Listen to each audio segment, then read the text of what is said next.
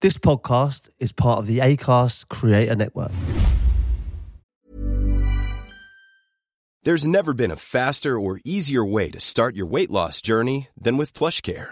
PlushCare accepts most insurance plans and gives you online access to board-certified physicians who can prescribe FDA-approved weight loss medications like Wegovy and Zepbound for those who qualify. Take charge of your health and speak with a board-certified physician about a weight loss plan that's right for you. Get started today at plushcare.com slash weight loss. That's plushcare.com slash weight loss. plushcare.com slash weight loss. In today's podcast, we tell you all about Mourinho and Pulis pre-season. What's that all about? Uh, we introduce you to a new game. It's called Pause. Uh, and stick around to the end because one of our listeners has an amazing tapas 11.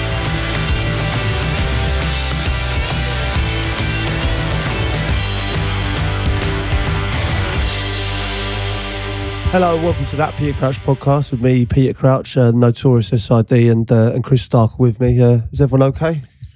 Good. Yeah, really good. Good. Good. Yeah. Yeah. So the last episode you would have heard from this podcast, aside from the Friday one, was the Crouch Fest episode. We've had a lot of messages about that one. yeah, there's been, a, there's been a lot out there. A lot out there. I Well, you know what? Mad reliving it, isn't it? It really is. Yeah, it's it's nice to go back over kind of what you think, and still now today we've come in and regrouped, and still more stories are are, are coming out. Um, a couple of podcasts ago, uh, before the Crouchfest one, we were talking about Sidwell Snowmen as well. We're getting closer to Christmas now. It's sort of kicked into the season. Christmas lights are on everywhere. All of that. Uh, we're not really getting the weather so far. It doesn't feel for too much snow. I don't know when it's yeah, coming. Um, I mean, I think it can happen. I think we'll we'll definitely see some carrots being shaved, uh, and someone actually did message in to say about pouring Irn-Bru as well What, what, on, on, on the head? on the top. I don't know how that I will was go going to down. freezes. Yeah, Well, I suppose if you piss on a snowman, it goes yellow, doesn't it? Not that we should No, advocate that, but it's kind of people. no, look at Steve Sidwell. But imagine you saw a kid, right, out just building a snowman. I thought, oh, how lovely is that? Then you saw him pissing on him and then pouring Irn-Bru or shaving a carrot on the top of his head. What kind of a kid's that? but there's a lot of these sort of um, winter wonderlands and Christmas themed places, isn't there? Garden centres and things like that. Mm. So we're not talking about doing anything too major, but if you can adjust whatever their snowmen are, mm. even the fake ones, to just be, mm. if you spot a Stephen Sidwell snowman, please let us know. And well, Christmas is a big deal in our house, so I'm sure the wife will it's massive. take is it? this on. It's massive, yeah. do you go fully big? How big do you boys go? Do you get like a company in to do the lights and everything? We've like- done that. We have done that before. Yeah, we've done that before. But the wife absolutely, like, she loves it. I mean, she's a hoarder of Christmas decorations as well. We've got. I mean, we must have four or five Christmas trees I have to say. like she around the place. Like I'm talking. She, Five. yeah, for different rooms. Just oh, there's got to be one in that room. There, there's got to be a small one there. There's got to be like one there. It's, you know, they're like centerpieces in rooms. It's ridiculous. Yeah, we Ab does the whole lot as well, and she does it very early. Mm. But not numerous Christmas trees as yeah, well. yeah, yeah. I would- two big ones. Yeah, usually about two, usually two big ones. Usually, When you say big, oh, they're massive. Yeah, I mean they're bigger than me. They're not as big as puddings, but who's on the top of your tree? um, I usually do that like a star. Yeah. She she loves to decorate them. Kids do it. They, they look. They, Maybe we she put- prides herself on her trees. What should we? I mean, maybe this is something we could look to create. The sort of the thing for the top of the tree. Any thoughts? What about Virgil? That could be good. Couldn't Yeah, it? nice. Well, if, we, if we're talking, I mean, about Peter Schmeichel, when he used to come out and do that dive Oh yeah, Star. what, His old Like the star. star That's nice. in his green, in the green, like you know, that kit that was Schmeichel-esque, Yeah. wasn't it? Mm. There's some creative There's- listeners out there. I'm sure they'll come up with something to put on top of the tree that is related to the podcast. That'd Yeah. be great. Uh, but obviously, it's, you know, Christmas is coming, I suppose, and and our Christmas ads out again. Yeah. Um, we have to say it's it seems to have been received really well. Mm. Um, you know, this is something that we did in this room, created. You know, you said it. Uh, obviously, we jumped on it, and and and it's become a, a Christmas ad, and you know, very pleased that Marks and Spencer's got involved, and hopefully, it's rivaling the big dogs. I I think it's going to go down really well, and it can only get better in 2024. Mm. I seriously believe that. Yeah, there's we'll there's keep- more to come. I think what we should say thank you for is the amount of people that have been sharing it as well. It's kind of passing the pod, which has been nice about it because it is ridiculous. And also, what I love is the comments from absolute Carls underneath that are sort of treating it as if it's the official Christmas advert Yeah. and kind of think it's a disgrace that a podcast should be doing it or or, or any of us individually involved. Um, I'm really here for that actually. Yeah. And uh, we'd like to rattle a few more Carls out there as well. Bring on the coals. We like rattling Carls on this pod. Yeah, so keep on sharing it and uh, Yeah. get it out there, Get guys. it out, get it out there. we need to be number one. Right. Um, today's podcast, though, back to football business Mm. after obviously a really fun Crouch Fest one. And then we did uh, the messages episode the week before, which actually we got through a bizarre amount of stuff, didn't we? I'm always a big fan of the messages Yeah. episode. I think What's- we do what's- get. Yeah, We, we- yeah, we do get through a lot, and I think last time one of the questions was that there was it was kind of like a there was a horse whisperer, wasn't there, out uh, last week? last week, you know, or, or whistle. You called it a whistleblower. Uh, Sid's for it was um, a, a horse whisperer. I was so glad that when you said it because it honestly it was racking my brains for about five it? minutes. What is it? Horse But, yeah. So anyway, he said the, uh, West Ham went away and didn't, didn't train. Um, so it got me thinking about Hmm. actually kind of that's a mid-season break. It got me thinking about pre-season. So I think today we'll talk about pre-seasons. All right. Cool. Let's get into this then. Do you know what I want to get into, Sid? What's your first recollection? Do you remember ever remember your first pre-season as a as a YTS and as a as a professional player? Yeah. Uh, first one as a YTS at Arsenal, we went to Belgium. I remember. Um, and it was just typical 16 year olds out of school going on. Uh, bearing in mind that we'd been together for a long time, obviously, in our team through the years. So we just couldn't wait to get stuck in and do pre-season general day to day, but then go abroad. And you're like, you're like a wild bunch of animals, aren't you? Really? And but it was like, remember, lads, this is the, you get the the talk. This is the Arsenal. You're representing. You know, every time you put that badge on, you're out and about. You're representing the club. Um, but yeah, we was. I remember one night, someone made an idea up to obviously all congregate into one room, and then turn the light, bring in a towel, put a knot in the towel, wet it, and then turn the lights off. And then it was just a free for all. so you're just whacking.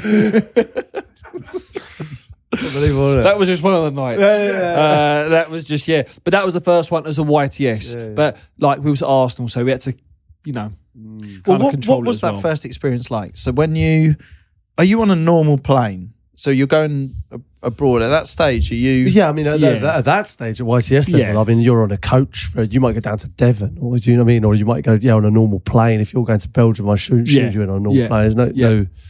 So logistically, someone's having its, it's school trip vibes, right? That- that's, that's exactly what it is. Yeah, exactly yes. right. Exactly what Yeah. it was, yeah. So Yeah. people are having to organise a load of kids into, you know, all the front seats of the plane or something, or like you can't be scattered around everywhere.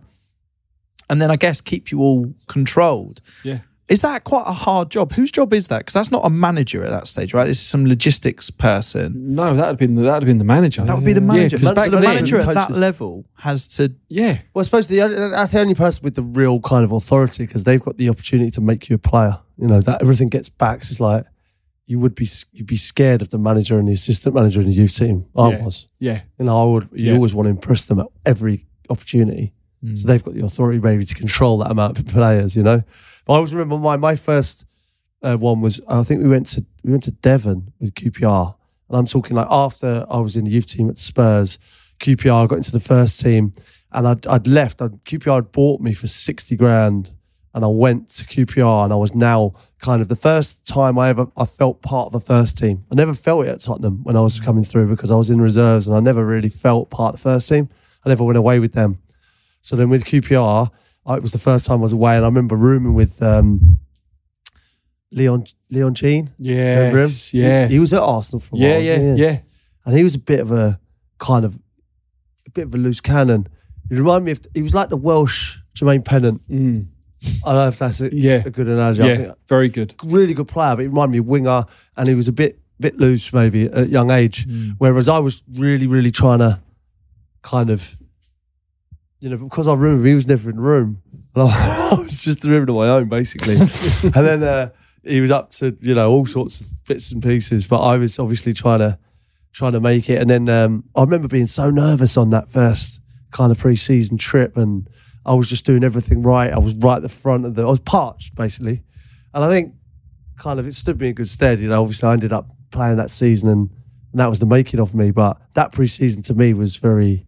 That was the one pre-season that I felt kind of I was I was so on being a footballer that I was, I was nothing else mattered to me. But it feels like a school trip with consequences. I don't know if you viewed it as that at the time because you were just so young, but the idea that if you really pissed them off or fell out with the teacher, the manager mm-hmm. in this instance, y- your career could be done. Oh yeah, you were scared. Like back there, like again, you probably mentioned a load of pods that you've done before. When we grew up, the respect level from us to staff was huge, and then and also from us to first team. Like you would never ever speak to a first team player unless they spoke to you first. If you was in the corridors, you'd have your head down, and if they said hello, you go hello. Like it, it- like it was never sort of nowadays they just sort of go in the gym. They're everywhere around the, the buildings. Um, yeah, but the respect level was was huge. But the thing is, unless you're like, you know, Wayne Rooney or Michael Owen, do you know what I mean? Like, you, the slightest thing is can be the end of you. It really can. And and it was so cutthroat then as well. I think when certainly But when you we were self aware enough, aged. yeah, 15, yeah, yeah, 16 hundred percent. to- To, to be that. to be incredibly respectful, to be. But I think that kind of discipline stands you in good stead later down the line. You know, you always have that kind of that discipline instilled in you. Then it was it was different to how it is now, um, and and and it's not a bad thing. You know, life evolves, the world evolves, but how how we were kind of brought up in that.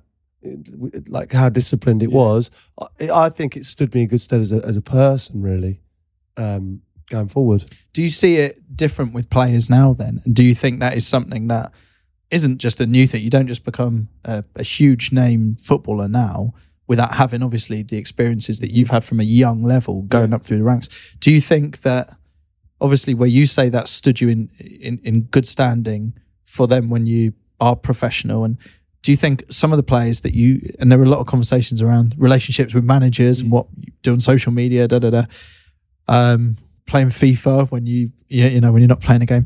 Do you think that is as a, a result of perhaps less discipline? Do you see that when you go back to the clubs and Yeah. are involved in the setups yeah, there? Yeah, because when say say like you forward, fast forward a few years on, when you're going away with the first team now for the first time, you're doing all the jobs. So when the team gets off the coach, you're helping the kit man get the kit from the coach to the airplane. Even though you're part of the first team. Yeah, yeah. Even though, yeah, even though you're there to, you know, improve your career and you're part of that first team squad, you're there to know that you're helping out. Hmm. Whereas now, I think they've got staff that do that. So if you're in that mold and you're in that first team squad, even From a if, much younger age. from- yeah, I think it's more of a case. I remember when we went away with Brighton and Rob Sanchez, the keeping out at Brighton uh, uh, at Chelsea, uh, come over from Spain. He got off the bus. A few of the youngsters was like helping out, and he just got off the bus with his flip flops and just literally just walked off. And we was like, "Oi, fucking, what are you doing? Get back here, help them boys out." And he was like, "What?" Like, because that was just his culture. He didn't know, and then he had to sort of muck in. He, he weren't happy at all. But you'd like to think that would have maybe just put him down a little peg to. Yeah, that was like Improve. if you were the youngest on a on a bus. Like I remember when I was QPR, I was like I was like nineteen. As soon as you you you get in there, obviously the, the, the senior players will get on the on the back of the bus. Like I'll be sitting near kind of the front, and it'd be like, uh, "Oi, Oh, like get the teas in." Teas. Oh, know. no. But like some of these journeys are like four or five hours, and I'm basically up and down getting the teas in the whole way. Who were you T boy for, Crouchy? uh, for uh, Steve Steve Morrow, Karl Ready, Chris Kiwomya. Um, God, it was just, there was uh, trying to think of other players there. I mean, a lot. It was quite Tim Breacker, Ludek Miklosko, uh, some good some good senior professionals there. Um, and that, you know, we wouldn't you don't answer back, do you? Just, just Do get you remember their tea orders? Uh, yeah, it's usually like usually milk and one or milk and you know I can imagine You if know- it's not right, it's yeah, being you thrown know, but straight it's back like, at and you. the worst thing is, you, it's like back then it was like DVD players. You know, you put your DVD in, you know, you start it, and they can see you just about to just about to get into it. Press play, get a teas in. you just say you have to take it all out, fucking on, and you're just making the tea. So that's part of part of growing up. And then did you have people that were you were making tea for you? Yeah, of course. Yeah, yeah, right through until even when I was at Stoke, like between, you know, just just before I retired, you know, some some of the young lads there were um, were making were making teas. The ones that were kind of new on to the bus, um, you know, maybe their first away trip. Anyone we know? Um, they'd be making teas. Trying to think uh, now. You had Tom Edwards, the, the right back who, who got in the side.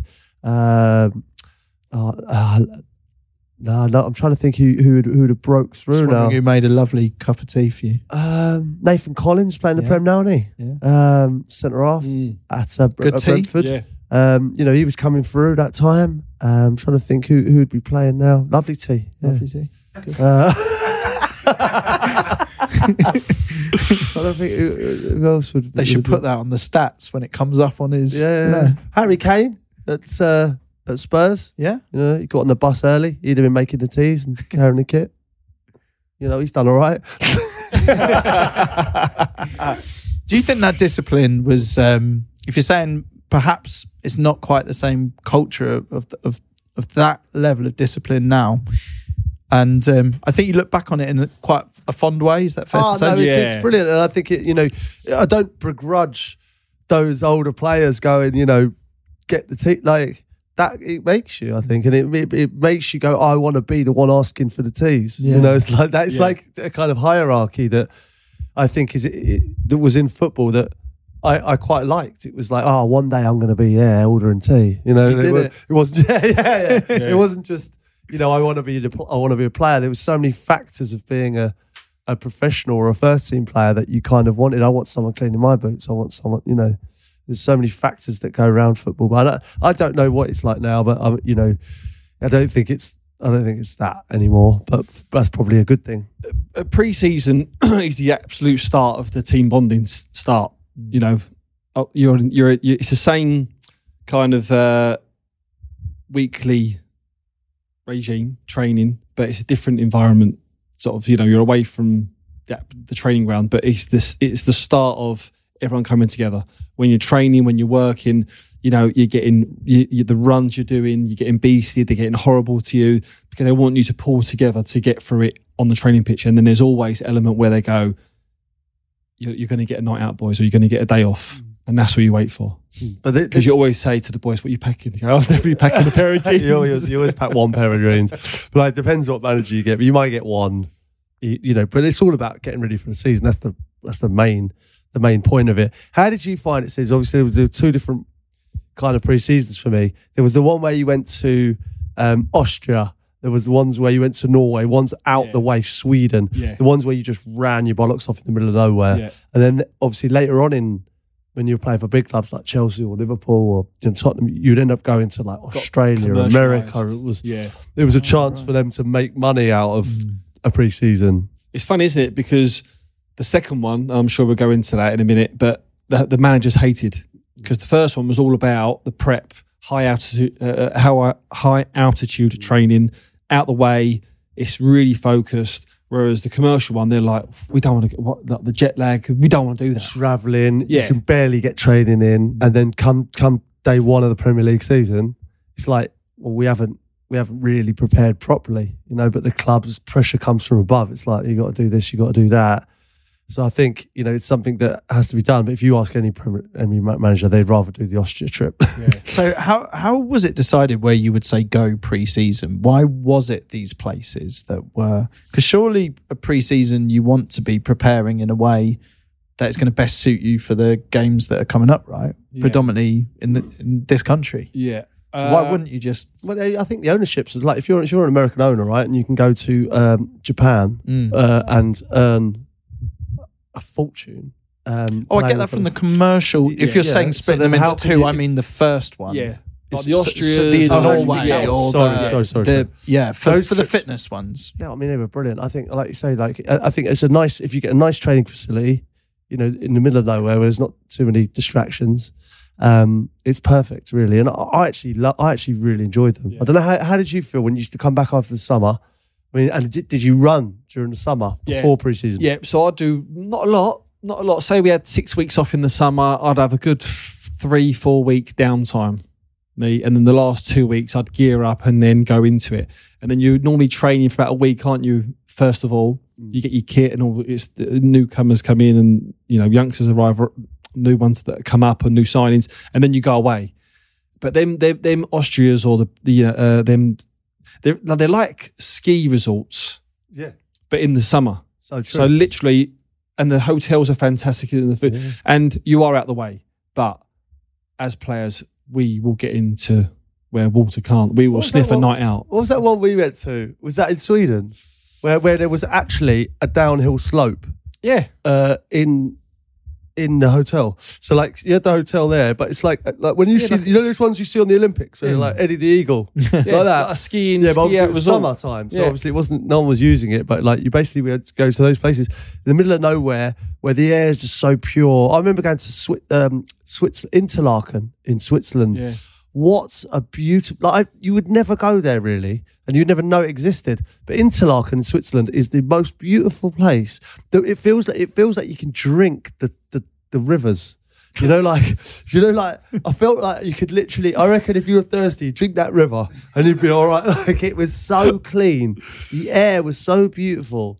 Um, the the mountains were just. It was, and you just feel physically fit. You don't touch a drop of alcohol, and you run all day. You get up at seven, and you're running, and you're doing weights, and you're training for, and then you've got three sessions a day every single day for a week. You come back just. How good do you Yeah, feel? yeah, you like I, do. I used to. I was. It's like kind of a natural high. I think.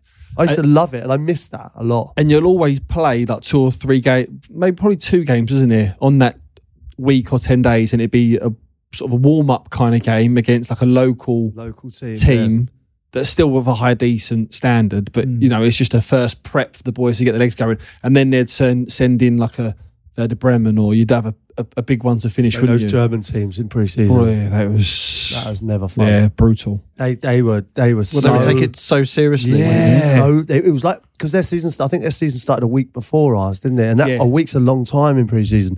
They were always a, ahead of us. Yeah, I remember playing with Liverpool once. I think we played. Um, God, what was the team again? Wasn't a top German team. We pla we played them, and oh my god, I was like, they absolutely fucking destroyed Yeah. us. And I thought, oh my god, we what hell? like because they were so fit. But then I realised it happened every year. Mm. The German teams, and that's so- just a week of fit, a week of fitness can like really make because I guess my.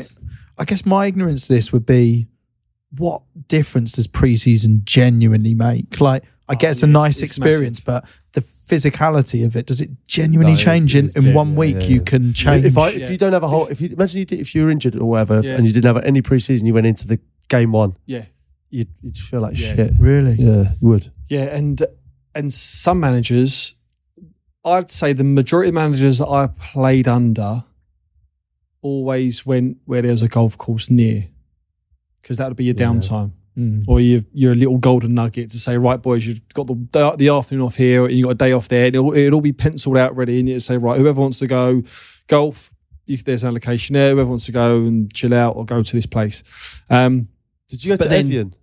Evian, we went to Evian. Yeah, Yeah, yeah, so we went and played some great golf courses, didn't we? no, Yeah, well, with that's, that's the ladies' open there, isn't Yeah. it? It's, uh, in Evian. Yeah. and uh, and Evian's obviously where the water's from, right? And then you fly into Geneva. literally drink the rivers. Yeah. That's what I mean. There we are. That's what I'm saying. The type of fucking place we go to, it's like it is genuinely that beautiful, isn't it? Like that's where they get the water from. That's what I'm saying. Yeah. It's uh, it, they're they're stunning. Like, and there's not a lot to do, so it's perfect for a group of But lads it is to be there. brutal. It is regime as well. Like I remember Gerard Houllier. We um, we done a like a half five, six o'clock in the morning session, fasted before breakfast, up, run. Yeah, yeah. Then you Tony come back. Then you have breakfast. Then you uh, whatever. Th- train the first session, rest, gym, rest, next session, and it was like that every day.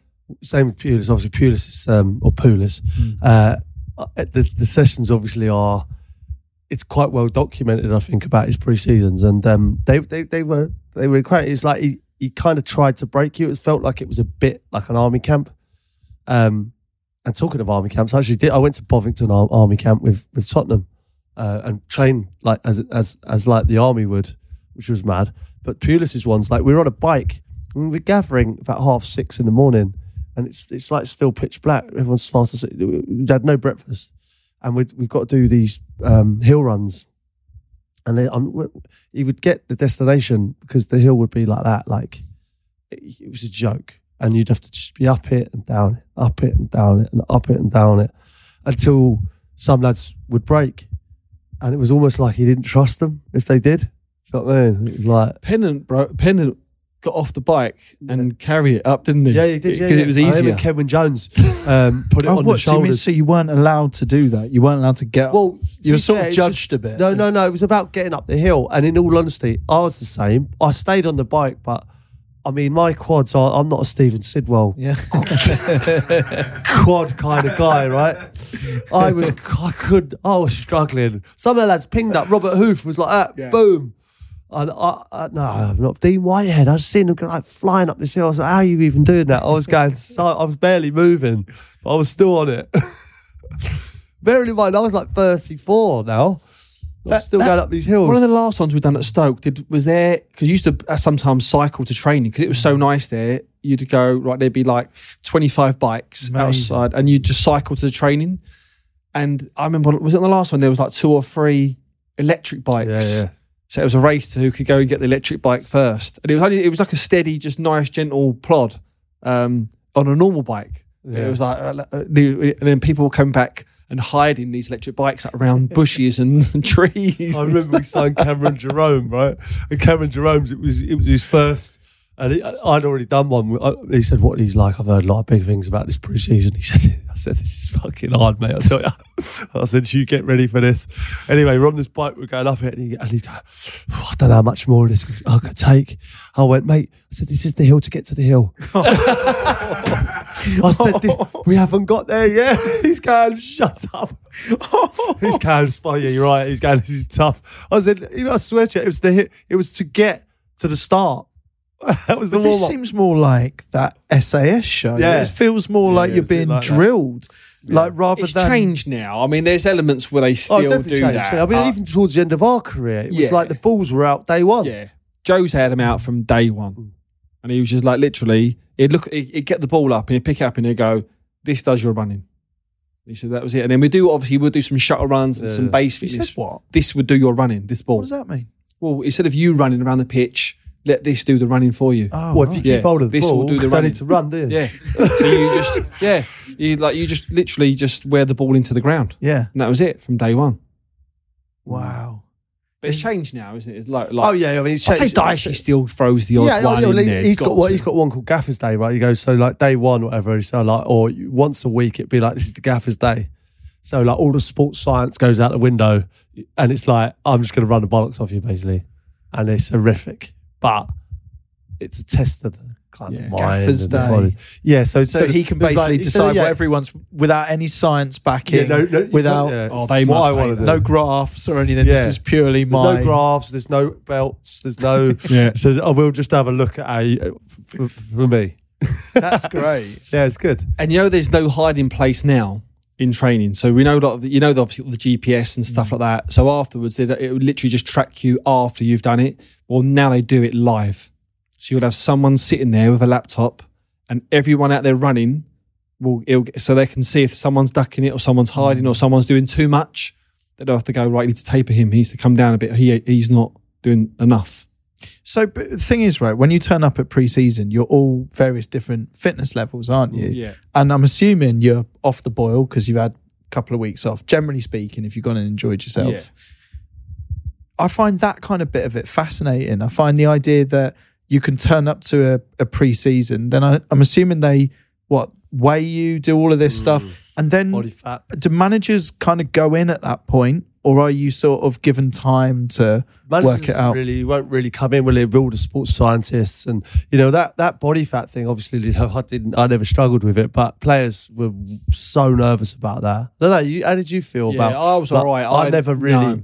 Like, obviously, it didn't bother me, but like there were players really nervous about the first testing. Yeah. Because you get fined if you're over, because they'll weigh you Even when you come fats. into pre-season, Yeah, because you they'll, they'll, they'll weigh you, do your body fats um, at your At peak end. during the season, Yeah. and then expect you to come close to that. wow. Yeah. And if you don't, which obviously players wouldn't, um, Yeah, there was then, then you get and- fined. You get yeah. So that first day of pre-season, you'll have to. It, this is some sort of Get- ceremony, get is it? shamed. The first, the first, they yeah, want Oh, to it's fat mate. shamed. It doesn't you- sound doesn't sound You're getting good. fat shamed, yeah. There's there's Oh, loads. mate. The in first front day, of everyone as well. the Oh, is it, yes, is it, is it it's- actually like that? It's in, Yeah. it's, yeah. Oh, it's, it, sometimes it's actually it's in the, it's, ju- uh, it's in a room off the dressing room, isn't it? Uh-huh. So everyone's in there walking around and can see. But the first day of pre-season now, you'll have the fat test.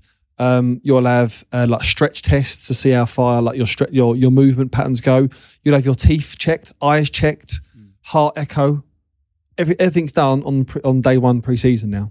But, Everything. but hey, on the flip side of that is like, how, for you personally, right? It's like having all the best doctors. I get- you know, I get like and, and like you, Yeah. your heart checked. You know, your your your bones, your your your muscles, everything. Like you, you couldn't be any fitter. no, you're, you're quite lucky uh, to Yeah, be yeah, able and to I get that love that. monitored from that. yeah, I loved that. Like I loved being stat fit.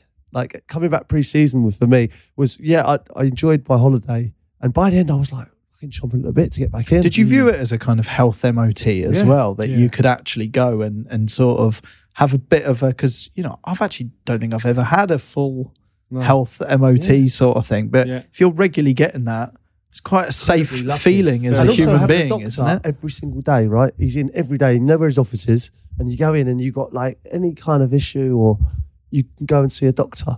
Like Yeah. just having that, you know, we're lucky to have it. You know, I, this is really bad. I'm retired, what, five years now? Nearly six. I haven't even registered with my local GP. you still see the doctor from the club. Well, you still Well, every now and again, yeah, but I should I should really register with You my. probably should. I should do, shouldn't I? Uh, I'm expecting one of these healthy MOTs to just go into on the, the first day pre-season. Yeah, but that's Yeah. it. Like, but that's, Yeah. that's that just sums up kind of like where you are as Yeah. footballers, isn't it? You just forget about the real world. well, maybe we need to make the real world in some ways a bit like football. So let's start with the podcast. You know, why don't we commit to pre-seasons for the podcast where we go to Vegas for a week or two? Well, we do Vegas, uh, O Beach. O Vegas, O Beach. we come back. We're then given Come back. full health MOTs We, do, we all we all in we'll front get of a- each other. We'll get a full on MOT. We look yeah. after ourselves, and then we run the box off. Our, and then our- yeah, and then we do do the podcast. Do it. Go through no, that for we a few, stop the drinking, well right? And we is it to a degree, to a degree. and and uh, but we get healthy, and Yeah. we, we we get healthy, and we get ready for podcast one of the season. well, you abstained before Crouch Fest uh, for a few days, didn't you? Because as Yeah. you put it to me, you wanted to have total clarity. yeah, yeah, yeah. I abstained. Did it help? Yeah. It, well, yeah, things were clearer, and I was chomping at the bit. Reggie didn't take a, a leaf out of that.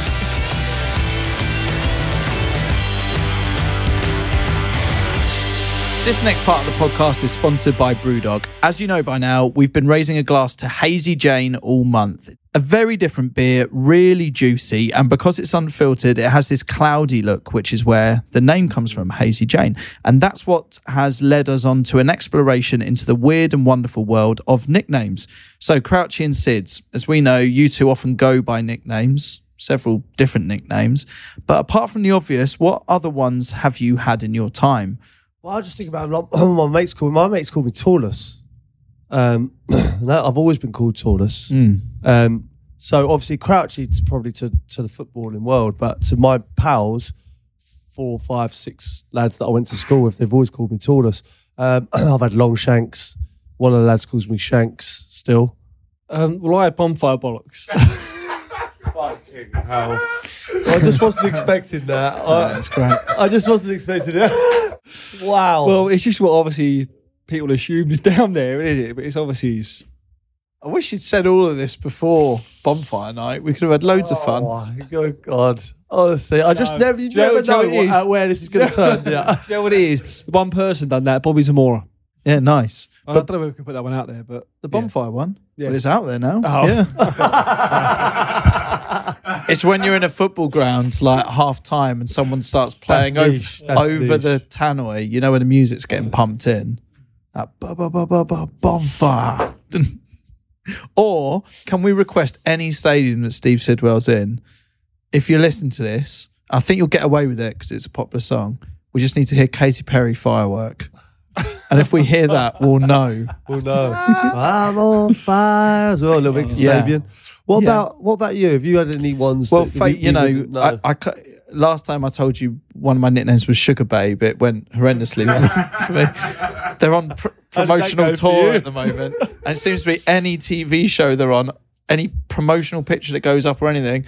I get tagged in underneath, like one for you, Starkey, one for you. Like, um, so I don't think I've got any other nicknames in the tank, really. Mm. But you know, this podcast seems to just give birth to them. Yeah, yeah no, it really points. does. It really does. Like it just kind of just happens, doesn't it? Uh, but you know what? Some of the list of ones are absolutely outrageous. You've sent some crackers in, so let's uh, press play on the best listener voice messages. These are spectacular usually. And as I mentioned last time, uh, we'll send out a special video message to our favourites of the month. Here come the voice messages. Hello, fellas. Big fan of the pod. Big fan of barbecue and Starkey. Love it. Uh, a friend of mine is a farm worker, and uh, and one of the other farm workers on the farm is very, very parched towards the boss. Um, he's constantly connected to him. Won't leave his side. He's like a little puppy, so they call him Toenails because he's that far up the boss's ass. You can only see his toenails. That's close. That's nice. That's close. Nice. Keep up the barbecuing as well. One more. Yeah, let's do another one. Good morning, everybody. Uh, I want to give you a nickname of one of our friends. Uh, his name's actually Jack. Um, when he was 18, he come out with our Sunday League team on a Sunday afternoon. Uh, turned up in a tartan shirt, and uh, ever since then, uh, his nickname has been Shortbread. Very Right. good. Love it. Keep them coming in. Uh, big fan of them. Big thanks to everyone who sent in a nickname and a story over the last few weeks. We do love hearing them. And as Crouchy has mentioned last week, we're going to send our favourite ones a special message from the pod as a thank you. Plus, you're going to get a crate of Hazy Jane too. So that's good. For anyone else, if you've yet to give Hazy Jane a go, then why not? Head over to brewdog.com where new customers can get 15% off. That's Crouchy's old shirt number using the code CROUCH15 at checkout. Enjoy.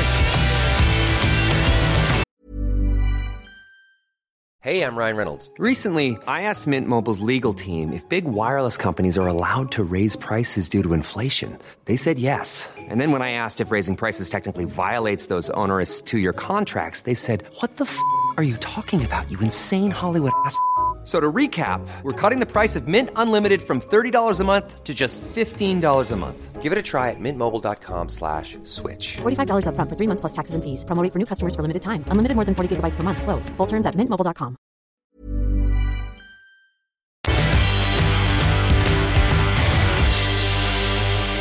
Did you both have situations where you turned up and you were you were off the boil? And how do managers deal with that generally? Do they kind of is it a bit of an arm round you? Is it a bit of a an angry sort of thing? I guess this is different mm. styles with managers, but maybe Yeah, just yeah. a couple of examples of where I was felt different smug, managers You know, I was with felt it. really smug because I was I was naturally fit and and and naturally I didn't put on weight, so I, I was kind of like, you know, kind of laughing at some of the lads who, who struggle with that because I, I was like I just didn't I just I can't put on weight now. So, you know, it's, it's just, I've got the opposite problem. You know, I've always tried to put on weight, I can't do it. So I had no issues with that, and I was always physically up fit to be up the front with the running. With, with even the young lads, like you were fit, like it says you could have. Yeah, I, I was uh, lucky enough. I was naturally fit, so I didn't have to worry. Um, but it, you'd there, there'd be no shaming in front of everyone, would there? No, like the I manager that, would always like sort of like have meetings with staff, and they'd like behind the scenes, and they'd go, "Bloody hell, like he, he's come back bad," or.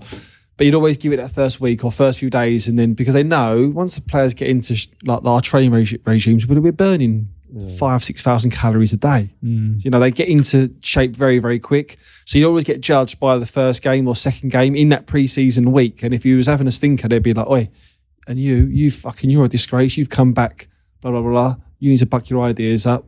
Were there managers that were quite relaxed about the start of that preseason? What was Mourinho like when you first turned up? Would he be sort of just away from things, just keeping a watch, or was did he kind of see this process so many times that he just knew you'd all catch up? Yeah, and yeah. Everyone's got different levels, so they group the people. So like the like Ashley Cole would go in with not the defenders. Do you know what I mean? The, like you know, the, he'll go in with the wingers because of, of his energy. Do you know what I mean? So everyone was grouped like together, so there was no when you're doing the runs, no one was absolutely like t- car- towing a caravan. Um, Who's the fittest you've seen? Said the fittest I've seen, like uh, destroyed the run and came back. Like, Bridgie, Bridgie was definitely up there, like ridiculously um, fit. Uh, James you- Milner, yeah, Milner. Millie, was- Milner. fuck, Millie's Millie's freak as well. Machine. Really? Freak. He's still like he was topping like the Liverpool stats, wasn't he? Like when he before he left as well. Did you do you what were the kind of classic preseason not games but tests or things that you would do? The bleep test, I assume, is Yeah, is yeah. just I used to love the bleep test. Did you? I was always good at it, even from school. I remember I was I was good at that, so I didn't mind it. But like I remember there was one at, when we were uh, at Tottenham in the in the youth team. the- In the youth, I don't know if it was like with you, but that was dog eat dog. That was harsh. And then I remember one lad struggled with running, and it it was we done a game. It was like basically Boyo. He was a Welsh lad. Even the nickname was hard. Boyo. He used to uh, he used to go and he'd be a lap in front of us, right? And then the game the managers used to play was catch Boyo. Right. So and everyone was like and they were they were basically so the manager ran with Boyo and because he was a very good runner. really dogs at the dogs. really it was like that sort of thing, So chasing like- a hare. Yeah, basically like the hair, yeah. So then he'd go off and they they just make him go and go and go. We'd all be going, Shh, fuck out, straight, slow down, boy. Mm. Try and go, Slow down, boyo. yeah, we'd have to catch him. And so basically when you catch him, you can you can drop out. So would you some, keep some going players round? pinged off, you have to go round and round You and just keep going until you until call you've it. gone past him. Okay, but if Boyo got so far, like if Boyo was quick enough, he some of you would never catch him, right? Yeah, yeah, but you got to remember that he doesn't want to run, as, but like, the managers run him so much What a game! that he can't be too bad. Yeah. but he also doesn't want to flog himself and kill everyone else. Tough. Wow. Yeah, But I mean, that's how it was. Yeah. Tough it was, It was more brutal then, wasn't it? Yeah. It was in that youth Those sort of team days. pre-season games and things, they were different to what you would do ordinarily at training, Yeah. or what? Or was there? Was it largely the same as? What is in the the, the matches? Um, no, the I just mean like some of the training, like oh yeah, some you of would these never do the training. like Chase Boyo sort yeah, of. I mean, yeah, you wouldn't do that. old, in, that's yeah, old you're school. not doing I was that. about 97, so 98 probably. Yeah. Yeah. It was more. It was all tapered now. It's all like it's all science, isn't it? Your first couple of days, you're probably doing the more long distance space running. Then it starts working its way into short, sharp in, intensity. So. Yeah, when, I- when I got to Liverpool, it was like I said, a Pako Ayestarán, obviously, he's, Yeah. a, he's a, uh, assistant with um, Unai Emery at Villa now. Uh, he was brilliant. He was under Rafa, and uh, everything was timed. Everything was there was a reason behind everything he did, you know. And uh, it didn't actually feel that hard to me because I've done runs in Epping Forest, you know, when I was when I was at Spurs or uh, and, and and you just ran till you were sick, It was like like one of those kind of things. Um, but now it was like there was a reason behind everything you did, and it didn't feel that hard, but it was you got a lot of benefit out of it. And what about the games? Let's talk about some of the preseason games. So, I is this true? And I think we had it with Watford at one point where we'd signed a player, and I can't remember who it was. Oh, it's going to bug me. I'm tempted. I'm tempted to say Scott Fitzgerald, Mm. but we'd signed a player from Northwood Football Club, and part of the deal in the transfer was that the full first team would have to play a Yeah, pre-season yeah, it used to happen a lot, didn't it? Yeah. at Northwood. Yeah. And it was part of this deal that Yeah. had happened. Great for fans, you know, great that we could go down to Northwood and to the ground there and, and watch a full. But that it, I think there was an insistence that it had to be a full first team. You couldn't just be fobbed off with a Watford. yeah. Yeah, know, yeah, yeah. That's 11 so of true. Yeah, yeah. sorts. You see that a lot. I mean, you still see it sometimes, don't you? But not as much. We had we went we uh, Fulham. We went one step further. We signed Bryan Ruiz, Costa Rican. No, Costa Rica. Yeah, uh, captain, and we he went to Costa Rica that following pre-season. Really? Yeah, So it was clearly part of a it promotion thing as well. But um, yeah, there was loads of them. Loads of What's them. Costa sort of- Rica like? Costa Rica was lovely. it was really nice. Yeah. yeah. I know, look, I know people that go on holiday there. It's one love of it. them as well. You go, you go to so many beautiful places that you don't really get to see. I've been, that's- we've, I've been lucky enough, and same as you, been around the world, playing football around the world at the most best places, but you don't get a chance to see it because you train, you're on a coach, you're back into the hotel, hmm. you're not allowed out.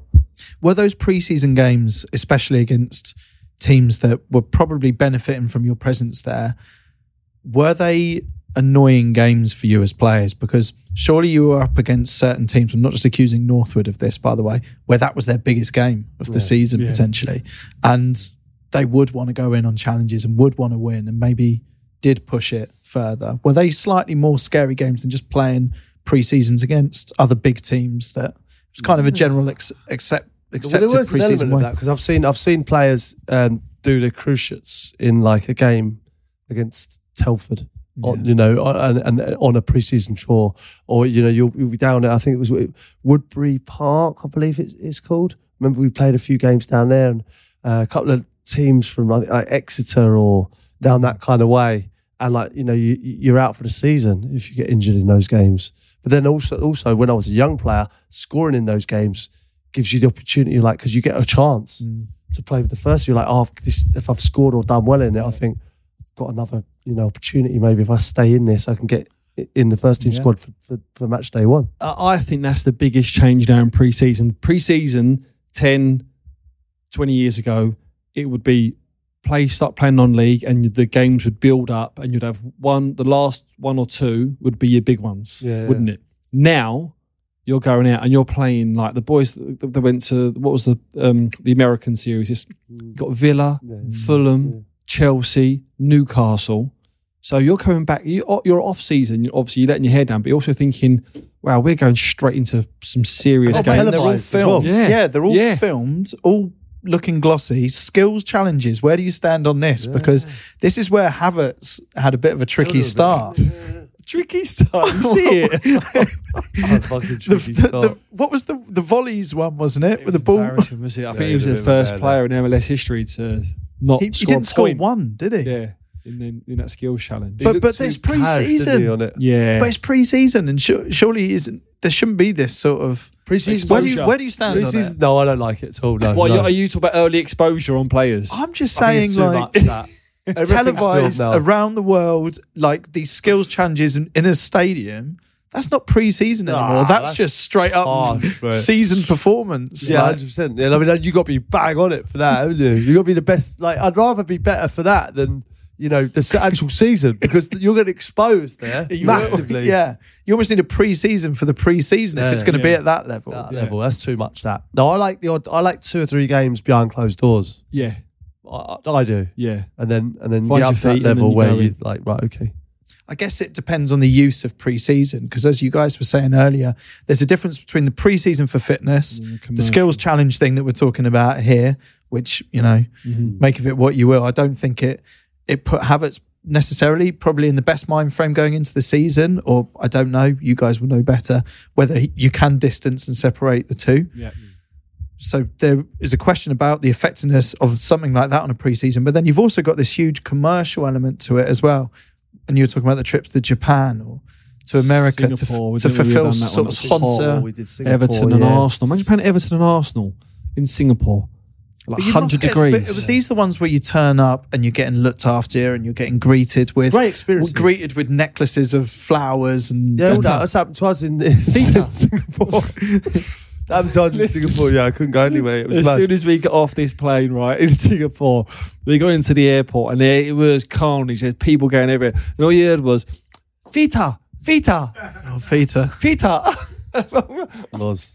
Who the It was- fuck's Fita? At first, I was like, Who, "Whose feet? But yeah, it was it was me, and it was it. Yeah, they just love they just love it. They absolutely love it. Imagine having the pictures he had to take. He's two meters tall. They're about one meter. Everyone. He had a sore back towards the end, didn't you? it, was, it was mad. It was it was a mad Fita. scenario. I'm never going to look at Feta again now. without- But they're, they're ones that they're, they're ones that They are love it, though. abroad. It's so nice. I don't know. I told you about it when I went to Japan with Liverpool, and uh, we went to a, a shopping centre. It was me, Steve Finnan, Scott Carson. We walked walked out, and then it was like twenty people were behind us. But then there was 30, then it was like 50, then it was 100, mm. then it was 200, then it was like 300 people, right? I'm not joking, they were 30 yards behind us. So, you know, when you walk and then you can hear something and it got louder and louder. And then, but then they, you turn around and, and they, they've stopped Yeah. and they're just looking and you go, what is going on? And you keep going and you're in and out of shops. And then the, the crowd's getting bigger. And then, but just before the end of the walk, we got back to near our hotel. I turned around and said, "What? Like, what's going on?" And they were like, "Oh!" And then they come over because they're so polite. They don't want it. They didn't want to Yeah, engage yeah, or yeah. ruin your day. But they just wanted. They wanted obviously pictures and Mm. stuff, but they didn't want to encroach on your on your day. So they just walked behind for, until you engage with them, and it was amazing. And and then obviously then they were we had loads of pictures, whatever, and and we went in the hotel. But it was just totally different kind of place Yeah. to here. Mm. but like great experience. My um my maddest pre-season, Chelsea was crazy. We went to LA. LA, stayed at Beverly Hills, Mm. Wilshire. That's a bad one. I remember seeing that one and thinking, "Oh, you boys have nailed it this year." off. yeah, that was that was, and then we trained at UCLA, and that is a town within itself. The, the facilities there was was ridiculous, and then we was having a party up in Hollywood Hills with the Snoop Dogg and Serena Williams. I mean, it was just mad. Well, they would just host you guys. Yeah, just was- just the team, or was this yeah, like the, yeah, wider? the team. There was like a big red carpet thing, and there was all celebrities going there, and yeah, it was that was pretty crazy. But the my mad one that I really sticks out, and it absolutely defies football science and logic. So we I was we was at Villa, and we went to Marbella. We went to Port Banús in July, Nice, right? Height season nice. Wow. and we stayed literally about five minutes from the port, and we trained at Whose nine. idea was that? So this is this is incredible. Who was managing at So the time? Martin O'Neill was manager, Right. okay, and we entered the Peace Cup. So this Peace Cup normally goes one year in Europe, the next year in Asia. So we entered this Peace Cup. So we're staying in Port Banús in July. Uh, it's like mid thirties. We had to train nine o'clock in the morning because it was too hot to train after, and then the rest of the day was free, and I mean free. Right, so it'd take one or two to go go for a walk. right. So before you know it, we're going for a walk. And now nothing ever got out of hand, right? We didn't go mad, mad, but we, we'd have a few bevies every now and again. And it got daily. We ended up winning this competition. We beat Juventus in the final. And the day before, we were, we'd have about six, we'd have had about six, seven, eight beers. and we were playing against Del Piero in the final. and we we're beating them on pins. wow. And then obviously you win that. Was so that was a cup, wasn't it? So you win that cup. It's only right you celebrate winning a trophy. You're Yeah. surely allowed to celebrate winning a trophy. Yeah, so we, I think the final was in. Um, we had to go somewhere, Seville. I think we had to go somewhere, and we beat them in the final, and then we celebrated that night. And uh, yeah, that was the start of. I think we finished fifth that year as well. But team bonding, it was brilliant. But I mean, yeah, Port Banús in July. Yeah, that's absolute madness. Do you feel with those ones? Well, that, I guess that's that, that wasn't necessarily a sponsor led one, was it? You were going for that tournament. We was going for that tournament. Yeah, we actually Yeah. won two million euros. That's that. Uh, not per person for the club. uh, so yeah, it was a financial thing for them as well. But Yeah. there was, well, we beat Deportivo, we beat Malaga, uh, Juve in the final. Wow. So it was a big, big comp. Yeah. Um, but yeah, it But were- those those sponsor sort of pre seasons that you got to do, I, I get the impression managers would hate them. Oh no, no, No, we, we went. We went. To, hate 'em. we went to Nigeria, right, uh, uh, with Portsmouth, and we played. Obviously, we had Kanu, so he was like a legend. Obviously, there. Man United were there as well, and um, we played Man United in Lagos, and everyone got like ill. It was terrible. Everyone was sick. Um, there was a huge bug going through United's team and Portsmouth's team. I was like, what kind of What kind of kind of pre season is It's- preparation is this? Yeah, they were all like they, they, they were talking about calling the game off because there was a huge bug going through. In the end, we got through the game. It was actually a really good game, and the crowd was was great. They love English football out there. It was it was fantastic. Um, but yeah, it was it was it's not how we should be preparing for, for Yeah. a Premier League Do you know what was hard going them long distance ones was um, when they used to when you used to stay on the same time frame uh, time zone. Do you know what I mean? So where you're four or five hours out of sync, you train at Yeah, the same yeah. time as if it was England. Really Oh, weird. right. because it would be better for your Like time we did that in the. World Club Championship. jet lag. It only works for your jet lag for one or two days when you get back, right? Like, feels like what you're actually doing though is training at the wrong time of a natural day. Like, Yeah, that's that. That all. This is all that all comes into it though. Is that like it was? Yeah, I, I, never liked I couldn't adapt when when, when we went we went mid season. You know that World Club Championship. Obviously, they won the Champions League at Liverpool, Mm. 2005, and then we played the World Club Championship in Japan.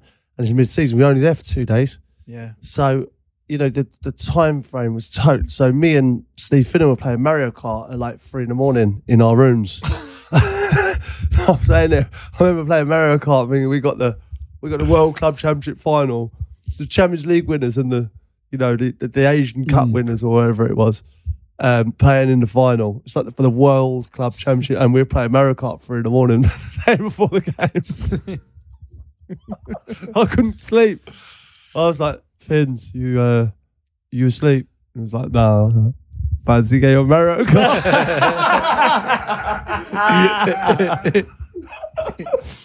He's like, all day. What about um, just talking about some of these preseason tournaments that happen, Mm-hmm. uh, or, or big games? Let's take Community Shield for example. Yeah. Where do you both stand on that? Like, as a fan, I always kind of liked it because it, it felt like the first proper match where Yeah. you could. I think that's the one you take. That like, I think the team that plays in the Community Shield is the team that starts on Saturday, right? Yeah, The next week. Surely. because it's Yeah. always the near enough the weekend before the Yeah. league starts, before, isn't yeah. it?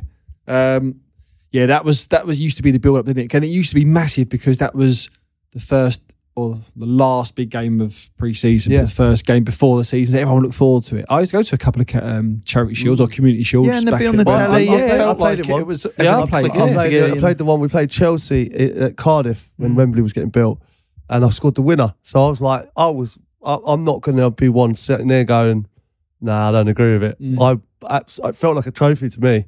I, sc- I remember scoring a winner. Bellamy crossed it over, headed it in in front of, you know, eighty thousand in Cardiff Millennium Stadium, and like. To me, it was a trophy. I lo- I absolutely Well, loved don't it. don't you feel it's only not a trophy if you're the losing team? Exactly right. Yeah, well, it doesn't matter. Well, who cares about that? But like, it's not as if I go home and go, "Oh, there's my community shield. Uh, there's my community shield medal." I don't think I've ever done that, but still a special moment. Yeah. What What do you think, Sids? Yeah, I made Same. my Chelsea debut in the community shield. Did you? We lost to United on pins. George? Chelsea United 2000 and, no, you probably weren't even born. no, 2000, it was before that. 2007. Oh, Wembley, it was.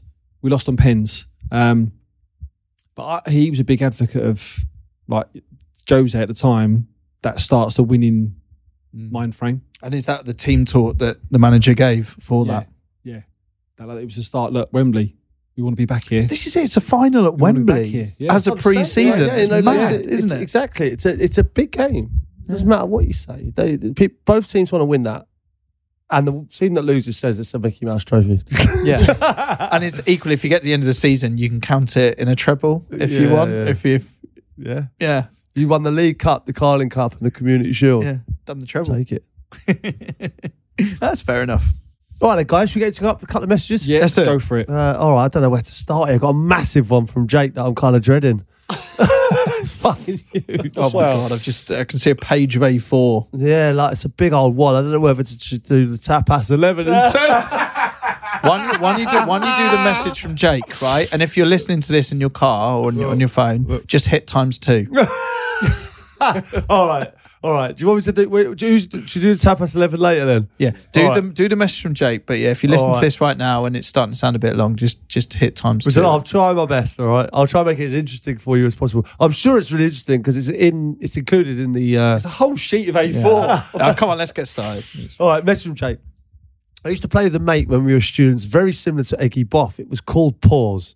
And the basic premise was that whenever one of us said pause, the other one had to freeze in whatever position they were in. I like it. And stand like a statue until the other one who'd paused them said unpause. So, for example, if I was paying for uh, paying for a drink and just about to tap my card on the reader, and my mate said pause, I'd have to stand there frozen with my card just above the reader while the barmaid was fuming. Some of the highlights included me having to pause after a girl I'd fancied for ages had literally just asked me to come home with her. I wasn't unpaused for another 20 minutes. Shithousery. Pause shithousery. so I stood there like a lemon, unable to respond to this absolute worldie. By the time I was unpaused, she'd left. Yeah. That's outrageous. I paused George just as he was about to tap his Oyster card um, to get out of Paddington Station during rush hour. A massive queue. A massive queue built up behind him. The ticket inspector came over to tell him to move. This was the closest he came to breaking. And the only unpaused, the only unpaused it when the police involvement with genuine possibility. Oh, it's worth the read. It's worth the read. George paused me whilst on the tube at Debden. I was just about to get off, so I had to stand on the tube facing the door until it got to West Ruislip. West Ruislip's the other end of the central line. Yeah. Oh my god. Uh, then head back in the same position. That's a two-hour journey of just standing there facing the tube doors and being people's way. Luckily, it was quiet, but still a nightmare at Stratford and Shepherd's Bush. Uh, I paused George while we were on the front row at the theatre. no.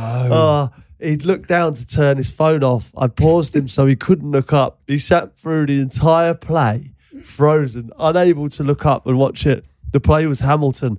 He'd waited over a year for the tickets and spent 200 quid to see it, and he looked down the whole time. Brilliant. Last one, it caught on, and a few of us started playing. At one point, it was six of us who played, and you could only be unpaused by the person who initially paused you, very much like Eggy Boff. Yeah. Similar rules. Uh, we'd go to the pub most Fridays, and without fail, when we sat down with our pints, one of us would be paused for a good 15 to 20 minutes while the person who paused them enjoyed their beer they'd just bought for them.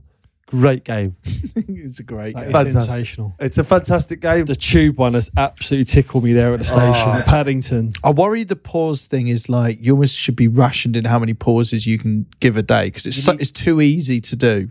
Exactly. Eggy Boff was rounded down to one shout a day, but I think there's also a time limit on the pause for me. Yeah. I feel like there should be a five to 10 minute pause. Yeah, because that's awkward enough, isn't it? It's awkward enough. It's not going to ruin, all day. You can't pause for two hours going up and down the central line. Yeah, because we're all going to try this now. My problem is, I, it's not really happened to me yet.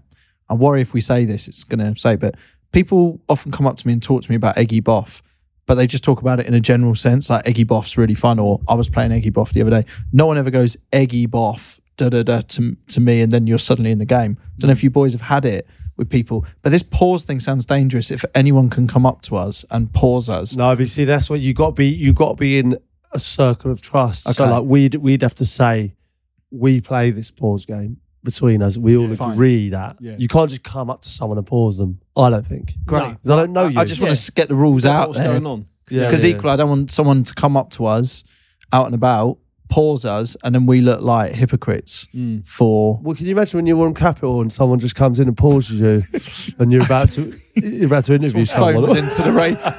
In an act of housery, someone phones Phones into in the and goes, breakfast Chris show. Stark, I just want to say pause. like, pretend they want to play a game or something that we yeah, do. yeah, yeah, amazing, amazing. But if you are listening, Please don't to do that. then, yeah, just, just could you imagine that? Infiltrate your day job. well, can we not? No, we can't. We can't infiltrate. not. We can't We're not doing infiltrate. It's out there now. We're not Uh, can we just give a bit of uh, credit to whoever it was? We I haven't got the name to hand. Who contacted Radio One, where I used to work, um, doing a um, uh, like a text a text in, basically talking all about being parched. Did you see this that. one, I Pete? remember that, yeah. And they did it as a full on shout out. It's like shout out to to John and da da da. Really parched right now, hoping they can. I quite like this sort of passing Yeah, of the yeah, pod, yeah. Yeah. not just with Radio One, but like in anywhere. You know, anywhere you think you can get in. Dart season coming up. You know, it's always good huge. if you can get it We onto love the seeing TV on the pods, yeah, board. Past the pod, puddings is massive, back stronger, whatever Yeah, you want to yeah. do. It's I love seeing it about just Yeah. random places, back of back of vans. Always, you know, we've seen the, the the stickers on the in the Mm. San Siro, for instance. You know, it's great to see. Steve, what were you going to say? Sorry, no, we were talking about passing the pod, wasn't we? And I've just brought something in out my bag. Um, look at this, guys. What is this? So this is someone's someone's had this. So so Big Tell, um, Hmm. he's uh he's our agent or my agent, and uh, he's had this pin done, and it says puddings is massive. It's that pin. I don't know if you can see that Oh, there. we talked about getting one of these so that when you're doing uh, punditry. Just you know, like sometimes you you know you'll you'll have like Got a it. little pin, um, you know, raising awareness. Well, we're raising awareness of puddings. Um, so there's Because there's a, puddings matter as well. they're massive. so there's a possibility that we're going to try and get this obviously in the punditry scene um, on the lapel. Great. I love to see it. That'd be good. Huh? It's quite a classy It- looking it, is pin. quite good, pudding isn't it? pin. That so yeah, we're Lovely. kind of happy with that. Yeah, and then if you spot it on TV, obviously screen grab it. Exactly. and So we're let- talking about passing the pod, and if we can, if I, I'm, well, I'm going to do it. Yeah, great. So So am I. there we go. Keep an eye out for that. Yeah. Because we say these things, we say, wouldn't it be great to get a pin? I've completely forgotten about that. Mm. So thank you to everyone that sort of acts on the things that we say and makes it happen. And this game of pause, I think it's good. We've got the rules out there, so let's um, let's make this a bit of a bit of something that we start to play a bit Well, more. listen, you know what? you just if you play it, let us know how you get on. Let us know some there's good great- pauses, you know, the one with the girl that he's fancied for ages, and you know, I don't know how he's not broken there. He's done so well to not break. Yeah. It's a big shout. That well played. Well done, Jake. Okay, got so we've got a message from James here. We've got the we like these ones, don't we? The uh, Huge fan. the 11s. Magic Mike one went down a storm. I have to say, it was read fantastically well last week. Don't ask me to read this out in a Spanish accent. This one. This Oh, is do you want me to do it? I'm good. Oh, please. Will you, will you do, you, sh- if I'm you're going great to do the accent. accent, I'm great at accents. he loves the accents. are you going to go for it? Yeah. Uh, th- so this is a tapas 11. No, it's not a tapas eleven. It's a tapas. Ross, any good? Is that? is our, uh, great. Oh, yeah. Our, uh, our Spanish connoisseur. You let me know how I'm getting on, Ross. Yeah. Okay. Tapas eleven. Come on. Come on. I got a message here from James. Claudias palabras. Cesar Aspil croquetas. Paella Maldini. Ledley. That was class. Ledley King prawn pill pill. I feel like I'm in a restaurant. That's what I'm. Jadon Sancharizo. That's the best one. Jadon Sancharizo. Sancho Sancho Rizzo.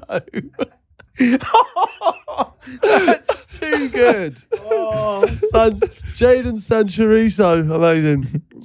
Oh. oh, fuck, it's hard this in a Spanish accent. How do you say that? In a Oh, creme catalan. Oh, Catalan. Yeah, yeah, yeah. Creme Catalan Smith. Basically, Alan Smith. And Smith, Catalan Smith. I love the way you said Smith in, in, in English as well. You didn't even try and do that in Spanish. All over the shop here, I know. Iberico pork Loftus cheeks. Incredible. Sangria de Mares. I don't get that. calamari.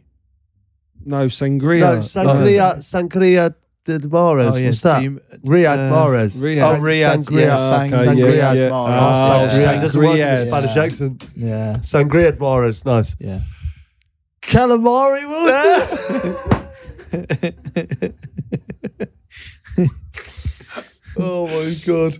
Pad Ronaldo peppers to lovely. finish. Um, right, well, I'll tell you what, there's lots lots come out of this. Been a good one. there's, always, always- there's always stuff that comes out of it. We've delved deep into pre season, uh, and as always, the, the messages make it. So keep them coming in. Uh, we'll see you next week. Chumbawamba. Hi, this is Craig Robinson from Ways to Win, and support for this podcast comes from Invesco QQQ, the official ETF of the NCAA. Invesco QQQ is proud to sponsor this episode, and even prouder to provide access to innovation for the last 25 years. Basketball has had innovations over the years too. We're seeing the game played in new ways every day. Learn more at Invesco.com slash QQQ. Let's rethink possibility. Invesco Distributors, Inc. This episode is brought to you by a load of pricks.net. We are the experts in selling houses. Chris couldn't sell his house. What did you do, Chris? I couldn't sell my house for love nor money, Crouchy. Three different offers I had, all at the last minute, fell through. I turned round to my wife and said, What can we do to sell this house? Every estate agent is failing us. Then I told her, Let's go to a loadofpricks.net. But Chris, what did a load of pricks do for you? They were brilliant, Crouchy. They sold my house right away. The sign had barely gone up when a well dressed gentleman came along and offered me twice the asking price. Chris, would you use a load of pricks again? I'd use them every time, Crouchy. Go to loadofpricks.net. They will sell your house like no other. Load of pricks, load of pricks.net.